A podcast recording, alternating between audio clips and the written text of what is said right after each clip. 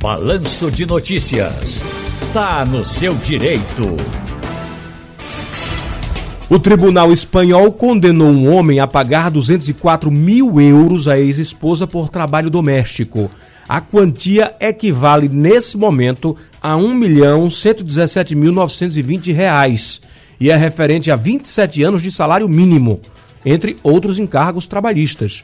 Isso porque no julgamento ficou provado que a mulher era casada em regime de separação de bens, ou seja, no divórcio não teve direito a nada se dedicou essencialmente ao trabalho doméstico, cuidando da casa, da família, dos meninos, das refeições, das roupas, desde que casou em 1996. Tá que eu achei bem empregado? Será que essa medida também é válida no Brasil? Quem vai detalhar pra gente é o doutor Ariston Costa, advogado e doutor em Direito do Trabalho. Boa tarde, doutor Ariston. Boa tarde, Tiago. Uma alegria estar falando com você aqui na Rádio Jornal é, doutor Ariston, né? Também pela pauta da matéria. É doutor Ariston, é... meu amigo doutor Ariston, só agora que eu percebi. É, rapaz, olha, doutor Ariston, me explica isso, doutor, aqui no Brasil. Vamos lá. Eu sou casado com sua amiga Mari, né? Você conhece minha esposa, sei, é, lá sim, da OAB. Sei, sim, sei, sim. Né? Então que bom te ter aqui, Ariston. Oh, que maravilha, né? Posso até deixar o doutor de lado, porque a gente tem uma amizade mais e eu fui e, e eu fui, Tiago, por coincidência, eu fui pro seu casamento, né? Eu Isso. lá nessa festa. Mas casamento. com certeza. Minha esposa é Aí, advogada também. Você e Mariana. E trabalhou com o doutor Ariston na Ordem dos Advogados do Brasil, né? Ô, doutor Ariston, me diga lá. Isso, vamos, isso. Sou casado com sua amiga e colega de trabalho, Mari. Aí vamos dizer que a gente é casado em separação de bens, total.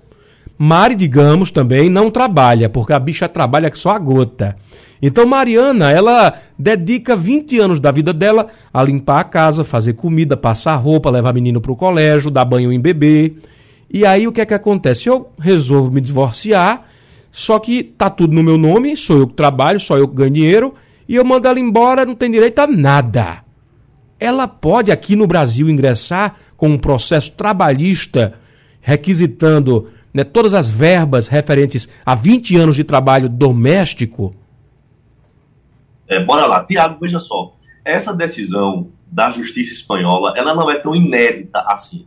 É, é muito importante pontuar que aqui no Brasil, o Superior Tribunal de Justiça, em 2003, 2003, ó, observe bem, ele julgou um caso muito semelhante a esse, que na inexistência de um patrimônio comum entre o marido e a mulher, entre ambos, né, a esposa, ela pleiteou na justiça comum, veja, o pagamento de alimentos decorrentes das atividades domésticas que ela fornecia ao homem durante a decorrência daquela união.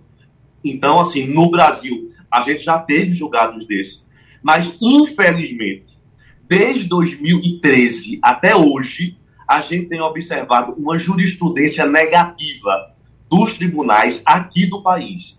Veja, o que é importante dessa decisão da justiça espanhola é uma retomada desse debate, né? principalmente frente a esses novos debates feministas de uma maior emancipação e empoderamento da mulher né? Eu acho que você que me escuta e todos os demais, né, nessa tarde, aqui de terça-feira, deve estar ciente que muitas vezes esse homem ele está livre, desimpedido de qualquer atividade doméstica, porque em casa ele tem um trabalho feminino que dá todo o amparo necessário para que ele desempenhe essa atividade remunerada. Então, o homem chega em casa muitas vezes com sua roupa lavada, a comida já pronta, a casa limpa. Veja, o trabalho feminino não remunerado dá a ele a possibilidade de exercer esse trabalho remunerado livre. Né? Aqui no Brasil, Tiago, as faculdades já têm várias pesquisas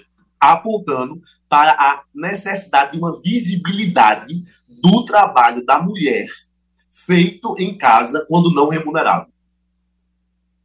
É, ô doutor Ariston, é, veja só, hoje em dia, claro que, que essa condição é cada vez menos comum. Né? As mulheres estão aí ocupando né, com, com, muita, com muito direito e, e enfim, o, o, espaço no mercado de trabalho. É, então é cada vez mais difícil. Mas você está se referindo exatamente àquela pessoa que ainda existe, é claro, algumas mulheres que são muitas vezes até dependentes economicamente do marido. E não só tudo que, que, que você falou, Ariston, é, tem o seguinte: ele está, o marido ali com a mulher em casa fazendo todo o serviço doméstico, ele está se beneficiando e ele está economizando o salário, né? Porque ele poderia estar tá pagando alguém para fazer. Então ele ainda com isso, ele pode aumentar ainda mais né, seus rendimentos, é, sua reserva financeira, e no momento de uma separação com separação de bens, um divórcio com separação total de bens, ela também não teria acesso.